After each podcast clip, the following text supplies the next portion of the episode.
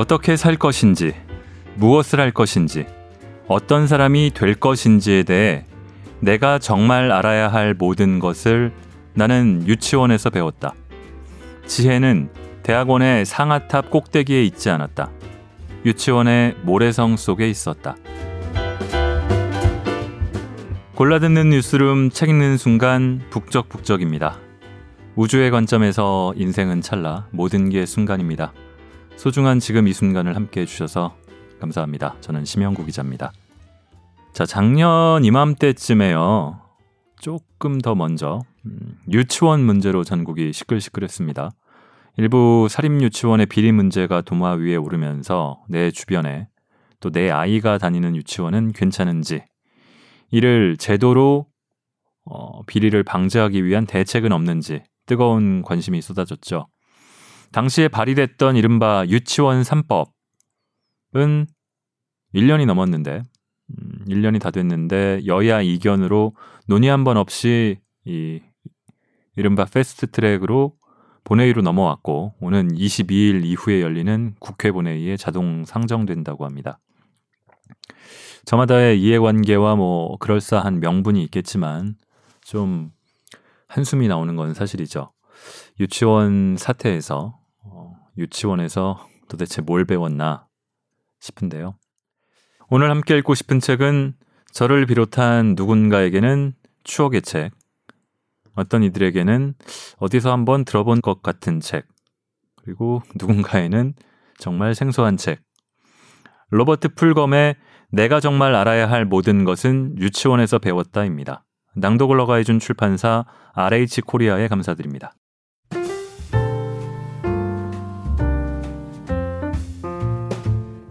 당신의 북적입니다.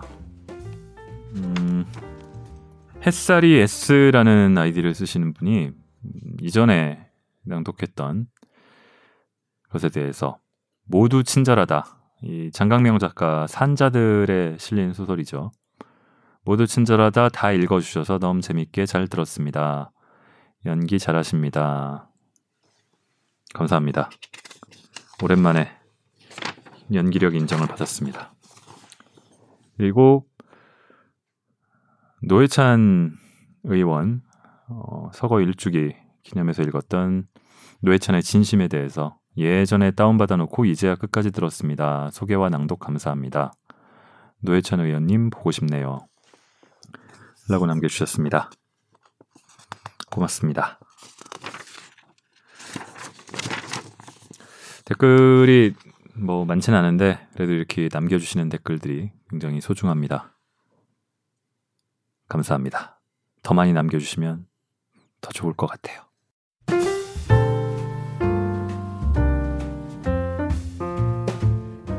자, 이 책이 처음 출간된 거는 1988년입니다. 30년이 좀 넘었죠. 저는 90년대 초반 중반쯤 읽었던 것 같습니다. 출간 뒤에 34주 동안 뉴욕타임스 베스트셀러 1위를 차지했고 또 97주 동안 2년이 조금 덜 되는 기간 동안에 베스트셀러 목록에 올랐고 또 103개 나라에서 31개 언어로 번역돼서 1,700만 부가 팔렸다고 합니다. 어마어마한 베스트셀러였죠. 그 시절에 그렇게 많은 사람들이 어떤 국적과 국경과 인종과 뭐 여러 가지들을 넘어서 공감했던 책이라는 뜻이겠죠. 저자인 로버트 풀검은 목사인데 이 이분이 어느 유치원에 가서 유치원 입학식에서 유치원에서 배운 것들이라는 제목으로 연설을 했는데 그걸 들었던 학부모가 아 이거 너무 좋은 연설을 들었다고 이런 거를 어 그런 글을 적고 그런 게 회자가 되면서 이 책으로까지 이어졌다고 합니다. 그래서 이 유치원 신드롬까지 가져왔다고 하고요. 작가가 1937년생입니다. 어, 책 출간 당시에 이미 50이 살짝 넘은 시기였고 지금은 여든이 넘었네요. 제가 오늘 가져온 책은 초판은 아니고요. 집에 찾아보니까 없더라고요. 초판 이후에 15년 뒤에 작가가 개정 보완한 개정판입니다. 60대에 고쳐 쓴 거죠. 자, 유치원에서 뭘 배웠다는 걸까요? 그리고 이 작가가 다녔던 유치원은 얼마나 특별한 곳이기에 한 40년대에 다녔을 텐데 음, 영어 유치원은 틀림이 없었겠죠. 무슨 얘기일지 궁금하실 텐데 오래전 읽으셨던 분들도 잘 기억이 나지 않으실 테고요. 저도 그렇습니다. 나의 신조 그리고 유치원에서 배운 것 이 두 편을 먼저 이어서 읽겠습니다.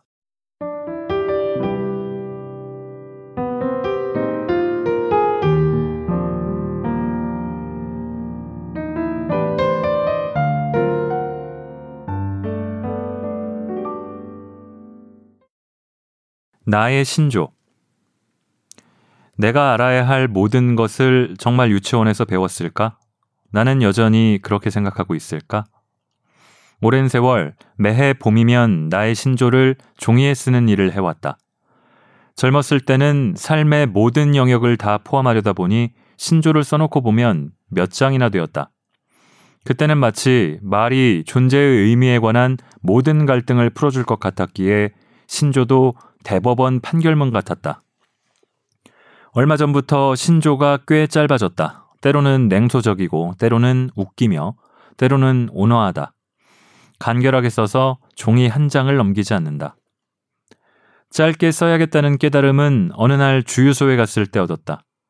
타고 다니던 낡은 차에 최고급 기름을 가득 넣었는데 너무 낡은 차는 이를 받아들이지 못했다. 교차로에 설 때마다 덜커덩거리고 내리막길을 갈 때는 트림하듯 기름을 내뱉었다. 그 순간 난 깨달았다. 이따금 내 마음과 정신도 그렇지. 고급 지식을 너무 많이 집어넣으면 버거워진다. 삶의 교차로에서 덜컹거리게 된다. 나는 너무 많이 알거나 너무 모르거나 둘 중 하나인 것이다. 생각하며 사는 삶이란 결코 녹록하지 않다. 그때 나는 의미 있는 삶을 사는데 꼭 필요한 것을 내가 이미 알고 있음을 깨달았다. 그게 그리 복잡하지 않다는 것도. 나는 알고 있다. 이미 오랫동안 알고 있었다. 그러나 아는 것과 아는 대로 사는 것은 또 다른 문제다. 이제 나의 신조를 소개한다. 어떻게 살 것인지, 무엇을 할 것인지, 어떤 사람이 될 것인지에 대해 내가 정말 알아야 할 모든 것을 나는 유치원에서 배웠다. 지혜는 대학원의 상아탑 꼭대기에 있지 않았다. 유치원의 모래성 속에 있었다. 내가 배운 것들은 다음과 같다. 무엇이든 나누어 가지라. 공정하게 행동하라. 남을 때리지 말아라. 사용한 물건은 제자리에 놓으라. 자신이 어지럽힌 것은 자신이 치우라. 내 것이 아니면 가져가지 말라. 다른 사람을 아프게 했다면 미안하다고 말하라. 음식을 먹기 전에는 손을 씻으라. 변기를 사용한 뒤에는 물을 내리라. 균형 잡힌 생활을 하라. 매일 공부도 하고 생각도 하고 그림도 그리고 노래도 부르고 춤도 추고 놀기도 하고 일도 하라. 매일 오후에는 낮잠을 자라. 밖에서는 차를 조심하고 옆 사람과 손을 잡고 같이 움직이라. 경이로움을 느끼라. 스티로폼 컵에 든 작은 씨앗을 기억하라. 뿌리가 나고 잎이 자라지만 아무도 어떻게 그러는지 왜 그러는지 모른다. 그러나 우리는 모두 그 씨앗과 같다. 금붕어와 햄스터와 흰쥐와 스티로폼 컵 속의 작은 씨앗마저 모두 죽는다. 우리도 마찬가지다. 그리고 그림책 딕과 제인, 태어나서 처음 배운 단어, 모든 단어 중 가장 의미 있는 단어인 보다를 기억하라. 우리가 알아야 할 모든 것이 이 속에 들어있다. 황금률과 사랑과 기본적인 위생, 그리고 환경과 정치와 평등과 건강한 삶까지. 여기에서 아무 것이나 하나를 골라 세련된 어른의 말로 고쳐서 가족, 일, 정부, 세계에 적용해보라. 그러면 딱 들어맞고 분명하며 확고해진다. 이 세상에 사는 사람들 모두가 매일 오후 3시에 과자와 우유를 먹고 담요를 덮고서 낮잠을 잔다면 세상이 얼마나 좋아질지 생각해보라. 모든 나라가 사용한 물건을 제자리에 놓는 것과 자신이 어지럽힌 것을 자신이 치우는 것을 기본 정책으로 삼는다면 어떻게 될지 생각해보라. 그리고 나이가 몇 살이든 밖에 나가서는 옆 사람과 손을 잡고 같이 움직이는 것이 제일 좋다는 말도 사실이다. 유치원에서 배운 것. 이 글을 쓰는 나는 그동안 많은 일을 겪었고 유치원에 다닌 것은 아주 오래전 일이다. 지금 내가 하는 것은 무엇일까? 유치원의 가르침은 아이들에게만 해당하는 것이 아니다. 단순하다고 표현해서도 안 된다. 삶의 기본이 되는 것이라고 해야 옳다. 이 글은 우리가 살면서 언젠가 한 번은 교실 창문 너머를 바라보며 던졌을 내가 왜 여기에 있지? 왜 학교에 가야 하지? 하는 질문에 대한 답이다. 아이들을 학교에 보내는 이유는 문명인을 만들기 위해, 즉, 인간 사회의 기본 제도를 가르치기 위해서다. 우리는 어릴 때 집을 떠나 학교라는 세상으로 간다. 여기에는 선택의 여지가 없다. 우리 사회가 교육을 아주 중요하게 생각하기 때문이다. 학교에 가는 것은 법이다. 학교에서 우리는 문명의 기초가 되는 것들을 배운다. 학교에서는 이를 어린아이도 이해할 수 있는 쉬운 말로 설명해 준다. 예를 들어, 6살짜리 꼬마에게 지구가 보유한 자원을 균등하게 분배하지 않으면 인간 사회가 제대로 돌아가지 않는다. 라고 말해봐야 아무 소용없다. 완벽하게 맞는 말이지만 아이는 여기에 쓰인 단어를 이해하지 못한다. 그래서 다르게 설명해 준다. 아이들은 20명 있는데 공은 5개, 화판은 4개, 블록은 3세트, 기니피그는 2마리, 화장실은 하나밖에 없단다. 그러니 나누어 써야 공평하지. 이와 마찬가지로 6살짜리 꼬마에게 폭력은 개인과 개인 간 혹은 사회와 사회 간의 건설적인 상호작용에 해가 된다는 것이 증명되었다. 라고 말하면 아이는 이해하지 못한다. 하지만 사람을 때리지 말라 하는 학교 규칙이 학교 밖 세상에서도 그대로 적용된다고 말해주면 알아듣는다. 그래도 아이가 친구를 때릴 때가 있다. 이런 때를 대비해 아이에게 사람을 때리지 말라 하는 규칙이 무엇이든 나누어 갖고 공정하게 행동하라 라는 규칙과 연결되어 있음을 알려줘야 한다. 사람들은 남을 때리는 사람에게는 물건을 나눠주지도 않고 공정하게 대하지도 않는다고 말이다. 6살짜리 꼬마에게 환경 오염과 환경 파괴의 대가나 결과를 설명하기는 쉽지 않다. 그러나 지금 우리는 유치원에서 배운 것을 제대로 실천하지 않았기 때문에 처절한 대가를 치르고 있다. 바로 자신이 어지럽힌 것은 자신이 치우고 사용한 물건은 제자리에 갖다 놓고 제 것이 아닌 물건은 가져가지 말라는 가르침을 잊었기 때문이다. 한 사회의 역사는 철학과 정치론보다 질병을 이해할 때 더 잘 알 수 있다. 라는 말이 있다. 맞다. 이 말은 기본적인 위생을 두고 한 말이다. 마음의 때를 씻어내는 것이 중요하듯 손에 묻는 때를 씻어내는 것도 중요하다. 그러나 아이에게는 화장실을 쓰고 난 뒤에는 물을 내리고 손을 씻으라고 가르치면 충분하다.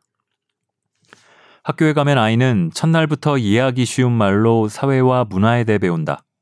선생님은 간단한 규칙이라며 가르쳐 주지만 사실 이것들은 인간이 힘겹게 싸워 얻어낸 온갖 시험을 거친 인간 행위의 규범 중에서도 가장 핵심적인 것들이다. 아이들은 규칙을 배운 뒤 곧 실습을 하게 된다. 학교가 매일 배운 것을 연습하라고 요구하기 때문이다. 지식은 행동으로 옮겼을 때에만 의미가 있다. 내가 어떤 사람인가는 무슨 생각을 하는지 뿐만 아니라 어떤 행동을 하는지에 따라서도 결정된다. 이것은 인류가 아주 어렵게 알아낸 사실이다. 아이나 어른이나 마찬가지고 교실에서나 나라에서나 마찬가지다. 나는 가끔 사람들이 유치원에서 배운 것을 잘 모른다는 사실에 놀란다. 목사로 일하던 시절 사람들이 찾아와 이런 말을 하면 늘 당황스러웠다. 방금 전 병원에 다녀왔는데 의사가 저더러 시한부 인생이랍니다. 나는 이렇게 소리치고 싶었다. 뭐라고요? 그걸 몰랐습니까? 나이도 적지 않은데 그 말을 들으려고 의사한테 돈까지 냈단 말입니까? 유치원에서 작은 컵에 솜과 물과 씨앗을 담아놓고 기다리던 때 당신은 어디 있었습니까? 컵 속에서 생명이 태어난 것은 기억합니까? 뿌리가 나오고 새싹이 돋았죠. 기적이었습니다. 그리고 며칠 뒤에 식물은 죽었어요. 죽었단 말입니다. 삶은 짧습니다. 그날 자고 있었나요? 아니면 아파서 학교에 안 가고 집에 있었나요? 끝내 그렇게 말은 못하고 생각만 했다. 내가 이야기하고 싶은 것은 처음부터 전체적인 그림을 그리고 살자는 것이다. 삶과 죽음을 줄여서 생사라는 한 단어로 표현하듯 삶과 죽음이 하나라는 것, 하나의 짧은 사건임을 잊지 말자. 우리가 모르는 것이 또 하나 있다. 혼자서는 살 수 없다는 것. 우리에게는 가족, 친구, 동반자, 동호회, 교회 모임 등 우리를 도와줄 사람이 필요하다. 밖에 나가서는 옆 사람과 손을 잡고 같이 움직이라 하는 유치원의 가르침은 살아가는 내내 필요한 말이다. 바깥 세상에서의 삶은 위험하고 외롭다. 사람에게는 누군가가 필요하다. 사람은 늘 함께여야 한다. 우리는 살아가는 동안 유치원에서 배운 것들을 계속 다시 배우게 된다. 강의, 백과사전, 성경, 회사 규칙, 법, 설교, 참고서 등 훨씬 복잡한 모습으로 말이다. 이렇게 생은 우리가 유치원에서 배운 것들을 제대로 아는지, 실천하는지 끊임없이 확인한다. 우리는 살면서 옳고 그름, 선과 악, 진실과 거짓의 문제에 부딪힌다. 그럴 때마다 아주 어린 시절, 인간에 대한 기본적인 것을 세심하게 가르쳐 주던 그 방으로 들어간다.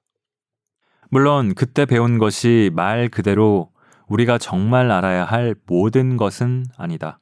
그러나 그때 배운 기본적인 것을 체득하지 못했다면 개인과 사회는 값비싼 대가를 치러야 한다. 반대로 기본적인 것을 잘 알고 아는 대로 실천하고 있다면 인생에서 알아야 할 나머지 것들에 튼튼한 토대가 쌓이는 셈이다. 지금까지 유치원의 가르침에 대한 부연 설명을 했다. 신조는 변하지 않았다. 예순 다섯의 나이에도 나는 이 신조를 믿는다.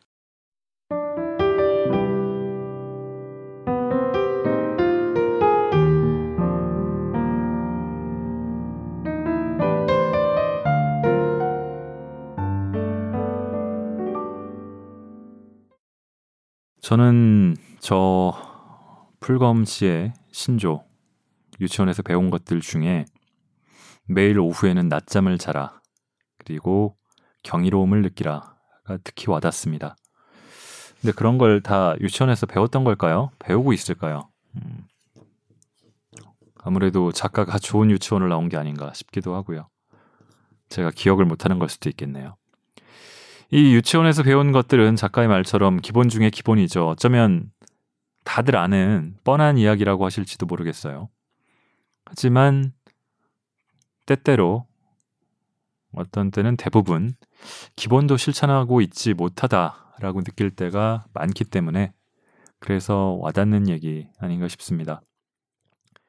이 풀검 씨는 작가는 목사였지만 뭐 화가, 세일즈맨, 바텐더, 음악가 이런 여러 가지 직업들을 가지면서 다양한 경험을 쌓아왔다고 합니다. 그래서일까요? 이 우화 같기도 한 이 책의 여러 글들이 더더욱 흥미로워지는 지점이 적지 않습니다. 그런 경험에 대한 얘기 몇 편을 읽겠습니다.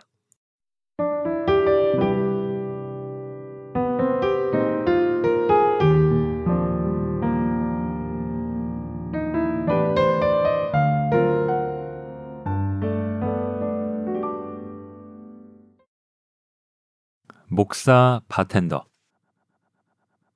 진정한 교육은 뜻밖의 장소에서 이루어진다. 진짜 교사는 이 점을 알고 있다.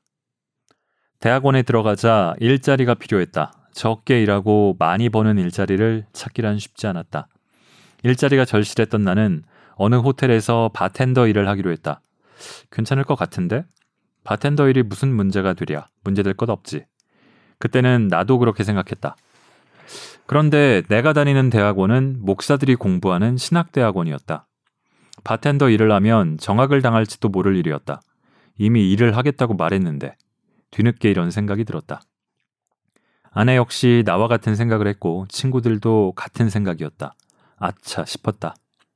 나는 오히려 도전적이 되어 학교 관계자들에게 자수하기로 결심했다. 소문이 퍼지기 전에 당당하게 학장실로 들어가 용건을 말했다. 바텐더 일을 하기로 했습니다. 어떻게 하실 겁니까? 바틀렛 학장이 날카로운 눈빛으로 쳐다보았다. 그 뒤에 나는 이런 눈빛이 가르침을 체험할 신호라는 것을 알게 되었다. 잘 됐군. 아주 좋은 소식이네. 학장이 소리쳤다. 에? 그는 교수들이 나를 어리고 미숙하고 오만하고 경험 없고 머리에 피도 안 마른 세상 물정 모르는 젊은이로 여긴다고 했다. 이어 이렇게 말했다. 더 나쁜 건 자네 자신은 모든 걸 알고 있다고 생각한다는 걸세. 그랬다. 21살이었으니까. 그는 내게 단점을 고칠 수 있다고 했다. 목사가 되기 위해 알아야 할 것은 강의실에서 배울 수 없고 책이나 교회가 아닌 바깥 세상에 있다고 했다. 바텐더 일을 하다 보면 다양한 욕구를 가진 여러 부류의 사람을 만나게 될 텐데 쓸모 있는 사람이 되고 자신의 가치를 지켜나가는 일은 큰 도전이 될 것이라고 했다. 마지막으로 목사는 주일 아침 재단에 서서 안전하게 수다만 떠는 사람이 아니라 자신을 필요로 하는 곳에 있어야 한다고 했다. 어떤 술집이든 목사가 필요하니 잘해보라고 했다. 예수님은 교회에서 많은 시간을 보내지 않았어. 바깥 세상에 나가 있었지. 학장은 내게 바텐더 일을 일종의 체험학습, 인생 강좌 101호실에서 이뤄지는 강의로 이뤄, 인정해준다고 했다. 대신 월요일마다 1시간 동안 바에서 배운 것을 말하라고 했다.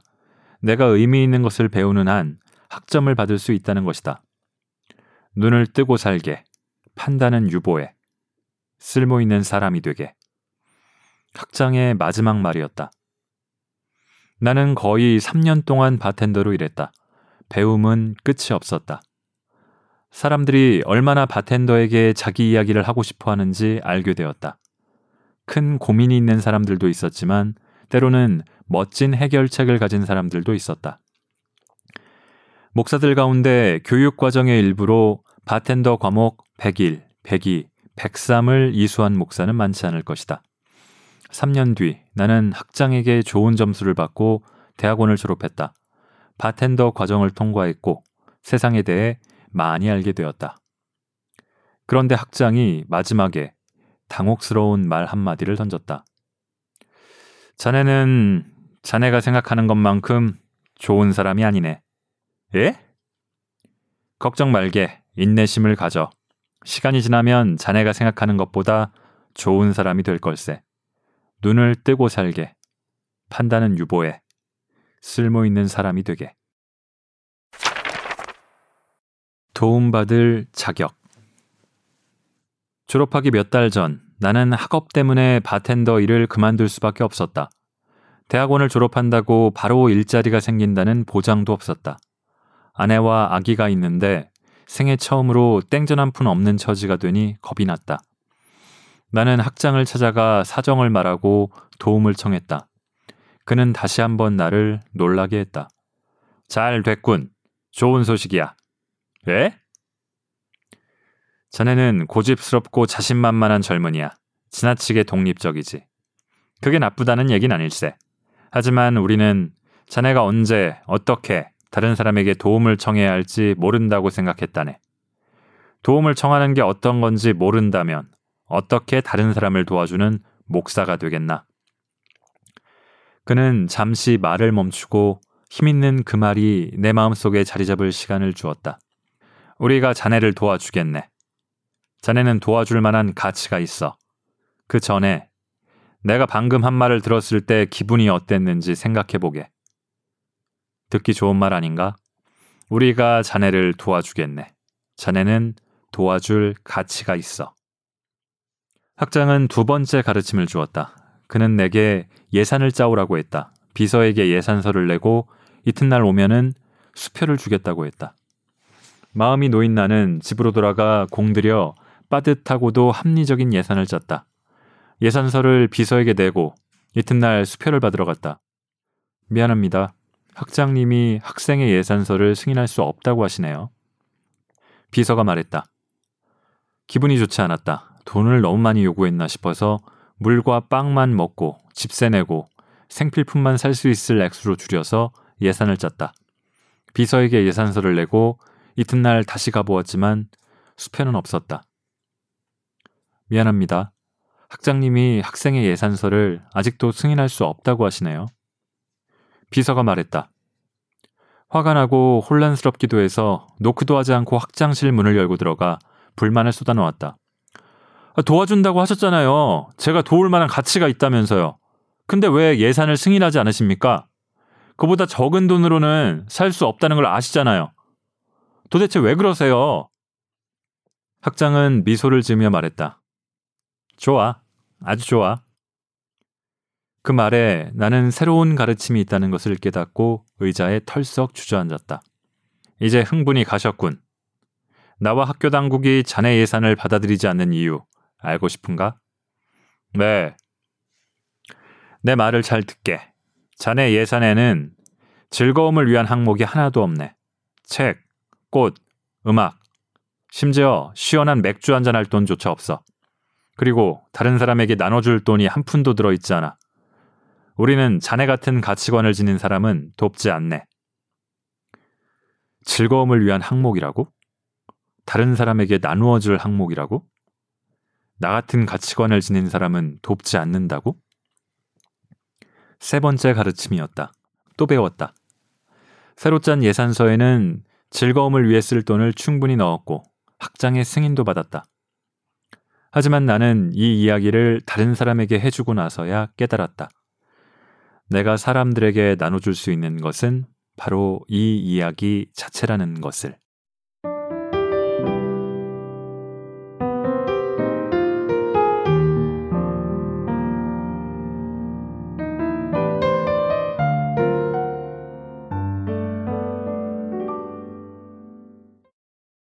저는 요즘에 가끔 아찔할 때가 있는데요.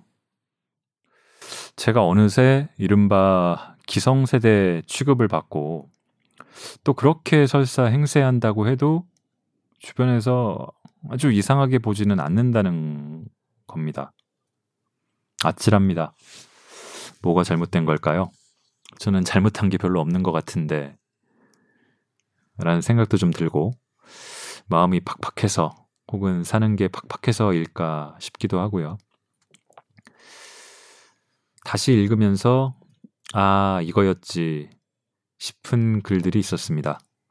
저도 20년, 20여 년 만에 다시 읽은 책이지만 그때는 그랬지.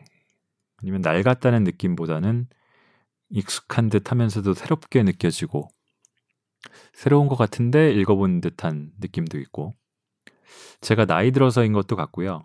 또 세월이 흘러서 저도 좀 성숙한 만큼 음, 더 울림이 생기는 이야기라서 그런 것 같기도 하고요. 저만의 무릉덩이에 뛰어들고도 싶고 또 테디베어의 날개도 달아주고 싶습니다. 이 책의 속편은 유치원에서 배우지 못한 것들이라는 제목이었어요. 뭐 알아야 될 거는 다 유치원에서 배웠다고 해놓고 또 유치원에서 배우지 못한 것들 하니까 재밌으면서도 장난하나 하는 생각이 들었었는데 내용은 전작과 대동소이했던 것으로 기억합니다. 그 책은 다시 개정판이나 새로 나오진 않은 것 같더라고요.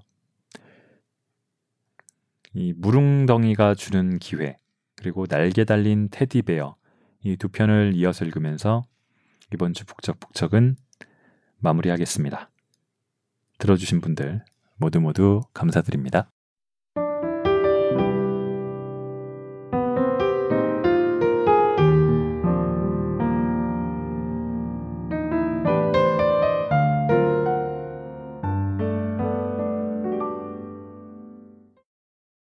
무릉덩이가 주는 기회. 5월 어느 날 뉴욕의 센트럴파크에 나가 있었다. 오후 들어 소나기가 내리더니 봄 햇살이 다시 고개를 내밀며 바쁜 사람들을 공원으로 유혹했다. 80번가와 5번가가 만나는 곳에는 공원으로 가는 오솔길이 있는데 비 때문에 오솔길에 물 웅덩이가 여러 개 생겼다. 비옷을 입고 장화를 신은 꼬마가 웅덩이로 들어가 첨벙거리며 즐겁게 소리쳤다. 야! 그러자 아이와 마찬가지로 비옷을 입고 장화를 신은 엄마가 소리쳤다. 안 돼! 안 돼! 엄마는 아이의 손을 잡고 마른 땅으로 끌어내며 엄하게 말했다. 웅덩이에 들어가면 안 돼, 제이콥. 웅덩이에 들어가면 안 된다고 분명히 얘기했어. 아이는 엄마에게 손목을 잡힌 채 웅덩이 쪽으로 가려고 발버둥 쳤다.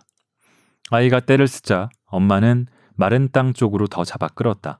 아이는 결국 울음을 터뜨렸다. 엄마가 안으려고 했지만 팔다리를 축 늘어뜨리고 계속 소리를 질렀다. 엄마와 아이 모두 상대방이 원하는 것을 모르는 척했다. 슈퍼마켓에서 아이가 먹을 것을 사달라고 조를 때와 비슷한 상황이었다. 아이는 소리 지르는데 선수였다. 엄마는 당황했다. 사람들이 엄마가 아이에게 무슨 짓을 했기에 저러지 하고 생각할까봐 걱정스러웠다. 옷을 잘 차려입은 중년 신사가 벤치에 앉아 이 광경을 지켜보고 있었다. 남자는 날개 모양 구두코에 윤이 나는 검은색 가죽 구두를 신었다. 남자, 엄마와 아이 사이에는 큰 웅덩이가 있었다. 남자는 일어서서 웅덩이로 들어갔다. 구두를 신은 채로. 그러고는 싱긋 웃으며 소리쳤다. 여기 봐라! 엄마와 아이가 남자를 쳐다보았다. 아이는 울음을 그쳤다. 이 광경은 사실이라고 하기에는 너무 아름답다. 그러니 내가 어떻게 빠질 수 있겠는가? 나는 벤치에서 일어나 웅덩이로 들어가 웃고 있는 남자 옆에 나란히 섰다. 꽤 괜찮은 가죽 샌들과 양말을 신은 채였다. 나는 남자와 엄마와 아이를 보며 싱긋 웃었다. 그러자 멋지게 차려입은 젊은 여자가 신발을 벗고 우리 곁에 섰다. 따라오던 개도 웅덩이로 들어왔다. 아이가 웃으며 엄마 손을 놓고 웅덩이로 향했다. 사람들의 눈길이 엄마에게 모였다. 무대 중심에 서게 된 엄마는 난처함과 기쁨이 뒤섞인 표정이었다. 엄마는 부모로서의 딜레마에 빠졌다. 아이는 주의하는 법을 배워야 한다. 하지만 장화를 신었으니 웅덩이에 들어간다고 무슨 해가 되랴. 엄마는 아이가 병이 나지 않기를 바란다. 하지만 감기는 웅덩이에 들어간다고 걸리는 것이 아니라 손에 묻은 세균 때문에 걸린다는 것쯤은 누구나 안다. 이미 안 돼! 하고 말한 상황에서 물러서기는 참으로 어렵다. 하지만 마음을 바꾸는 일은 잘못이 아니다. 엄마는 아이가 웅덩이에 뛰어든 낯선 사람들을 따라하기를 바라지 않는다. 하지만 그들이 한 일이라고는 웅덩이에 들어가서 웃은 일 뿐이다. 이러한 사소한 일에 문제가 있어 봐야 얼마나 있겠는가. 좋은 엄마가 되려면 어떻게 해야 할까? 부모는 항상 조금 위선적이다. 엄마가 아이였다면 벌써 웅덩이에 들어갔을 것이다. 엄마도 어렸을 때는 웅덩이에서 첨벙거리며 놀았고, 그래도 별 탈 없었다. 엄마의 엄마 역시 웅덩이에 들어가면 안 돼! 하고 소리쳤다. 부모가 되면 다 그렇게 되는 것인가?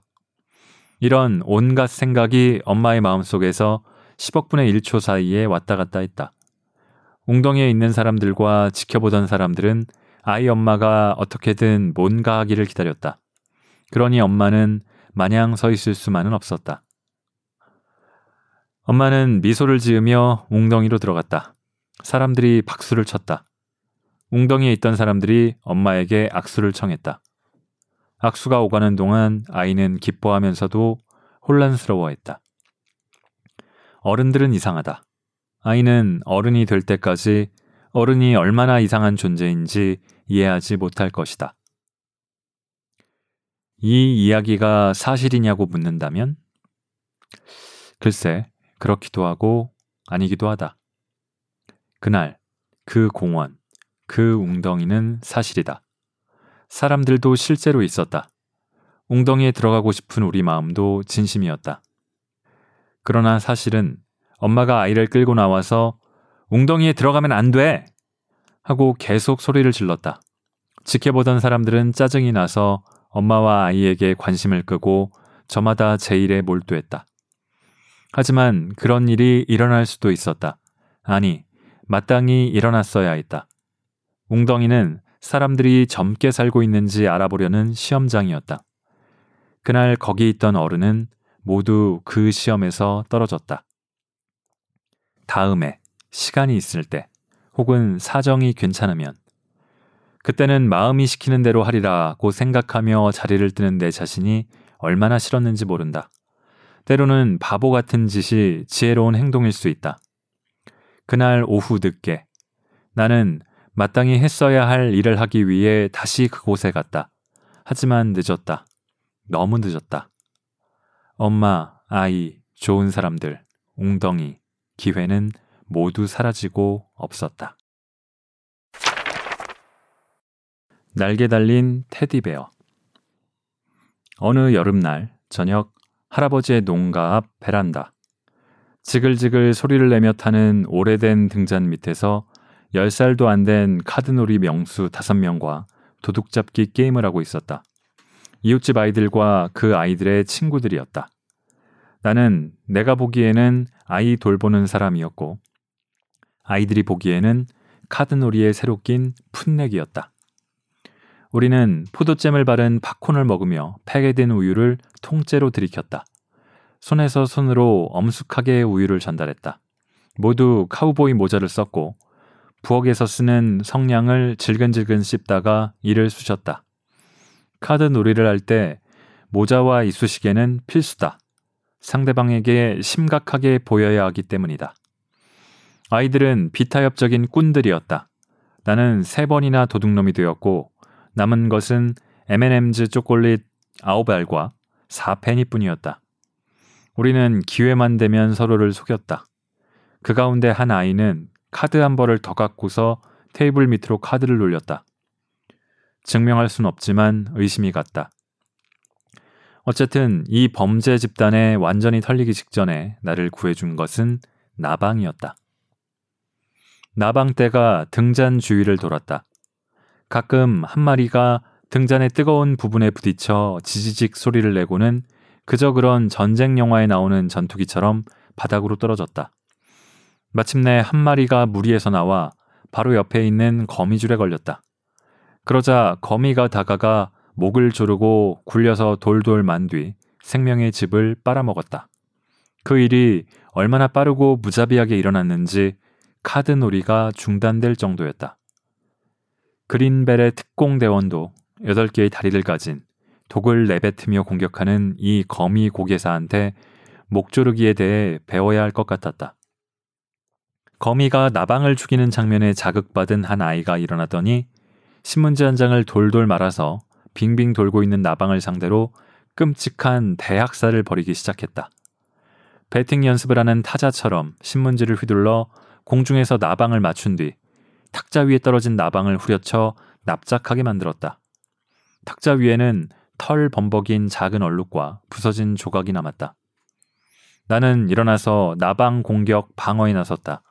나방들에게는 등잔이 체면을 걸어 불 속으로 뛰어들게 하고 거미가 단숨에 먹어치운 것만으로도 충분히 나쁜 상황이었다.